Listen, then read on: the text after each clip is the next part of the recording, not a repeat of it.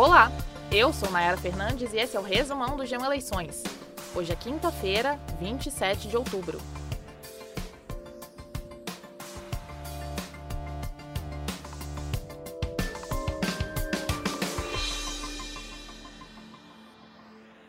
Faltando três dias para o segundo turno, o Datafolha divulgou no final da tarde de hoje mais uma pesquisa de intenção de voto para presidente. Lula tem 49%.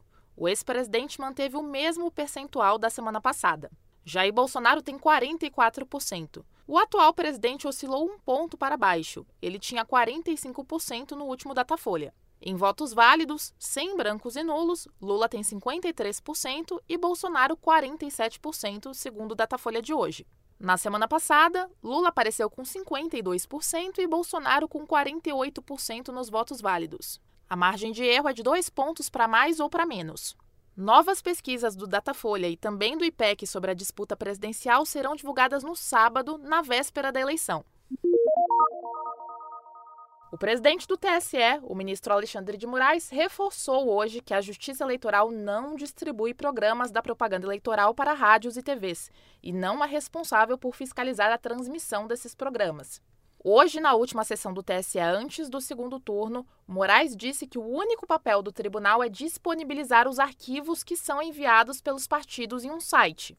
A partir desse site, as emissoras baixam as inserções para passar na programação. A quem compete fiscalizar uma por uma a inserção? Aos partidos políticos, às coligações, aos candidatos. Se não o fizeram, aqueles que não o fizeram, não fizeram, assumindo o risco. É, a legislação prevê que, uma vez verificado a não inserção, o partido político, a coligação, ela aciona o Tribunal Superior Eleitoral indicando comprovadamente qual é a emissora, qual foi o horário, o dia, o horário em que a inserção não foi feita. Na noite de ontem, quarta-feira, Alexandre de Moraes negou um pedido da campanha de Bolsonaro para investigar supostas irregularidades em inserções eleitorais por emissoras de rádio. Para Moraes, os dados apresentados são inconsistentes. O ministro disse que a campanha de Bolsonaro não apresentou de forma concreta o número de rádios e de inserções que seriam alvo da denúncia. Na mesma decisão, o presidente do TSE também apontou uma tentativa de tumultuar a eleição e pediu uma investigação ao procurador-geral Augusto Aras. Horas depois da decisão de Moraes, o presidente candidato à reeleição Jair Bolsonaro usou o Palácio da Alvorada para fazer um pronunciamento onde criticou o ministro, insistiu nas denúncias e disse que vai recorrer da decisão. A Justiça Eleitoral recebeu mais de 150 denúncias contra uma promoção do Parque Beto Carreiro World que incentivou a abstenção de petistas no segundo turno. Em uma postagem nas redes, o Parque de Santa Catarina prometeu um passaporte batizado de Para Todos e destacou as iniciais das duas palavras, fazendo uma alusão ao PT. No post, foi oferecido um desconto de 25% para quem fosse ao local vestido de vermelho no próximo domingo e permanecesse lá durante todo o horário de votação no segundo turno das 8 da manhã às 5 da tarde. Após a repercussão negativa, o Beto Carreiro apagou a publicação, pediu desculpas e disse que a promoção foi uma piada. O PT entrou com um pedido na Procuradoria-Geral da República para que o parque seja investigado por crime eleitoral. O Sicredi nasceu no Rio Grande do Sul e hoje está no Brasil inteiro porque há mais de 120 anos acredita que cooperar é somar para multiplicar. Diante de tudo que o povo gaúcho está vivendo, o Sicredi lançou uma campanha de doações, onde a cada um real doado por você, doa mais um real. Até o momento, mais de 10 milhões de reais foram recebidos nessa iniciativa e o Sicredi aportou o mesmo valor doado, totalizando mais de 20 milhões de reais. E não é só o dinheiro. O Sicredi também tem se envolvido em diversas ações para apoiar colaboradores, familiares, associados e locais afetados, com o apoio de 16 centros de distribuição de donativos. Saiba mais em cicred.com.br barra. O Rio Grande do Sul conta com você, com o Cicred e cada brasileiro.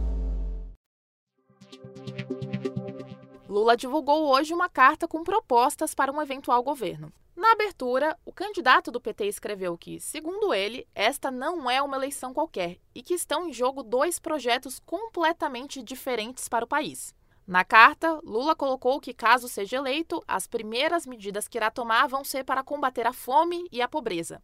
Entre as propostas colocadas no documento estão a volta do Bolsa Família e a garantia do valor de 600 reais para os beneficiários, além de um programa de renegociação de dívidas. A carta é dividida em 13 eixos e aborda diversas áreas. No final, Lula diz que o Brasil precisa de paz, democracia e diálogo, e de um governo que cuide das pessoas e de quem mais precisa. O petista, que comemora 77 anos hoje, não teve agendas públicas ao longo do dia. Bolsonaro fez campanha hoje no Rio de Janeiro. Na Baixada Fluminense, o presidente, candidato à reeleição pelo PL, fez uma carreata entre Belfor Roxo e São João do Meriti. Em um discurso, Bolsonaro disse que essa é uma das eleições mais importantes do país e pediu votos para apoiadores. Ele estava acompanhado do governador reeleito no Rio, Cláudio Castro, do PL, de deputados e lideranças políticas locais. Também estava previsto um ato em Campo Grande, na zona oeste do Rio. Segundo a lei eleitoral, hoje é o último dia para a realização de comícios pelos candidatos. E hoje à noite tem um debate entre os candidatos a governador em 11 estados com segundo turno na TV Globo e afiliadas. Os debates serão exibidos depois da novela Travessia.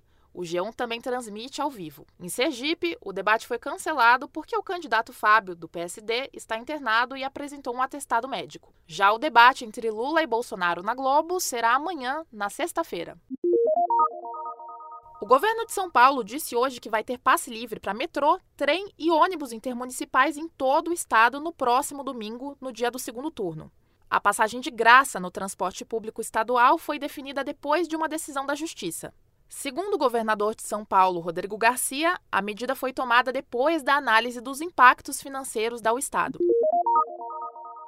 Quem ainda não tem o e-título instalado no celular vai poder baixar o aplicativo só até sábado, dia 29. O aplicativo tem a versão digital do título de eleitor.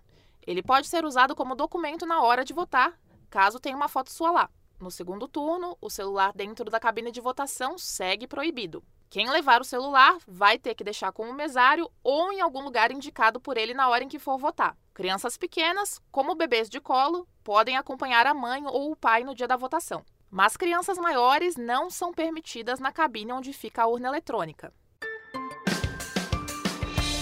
O resumão de eleições está no ar de segunda a sexta no G1, no Globoplay, na playlist Caminho Diário do Spotify e também nos demais tocadores. Eu fico por aqui. Até amanhã!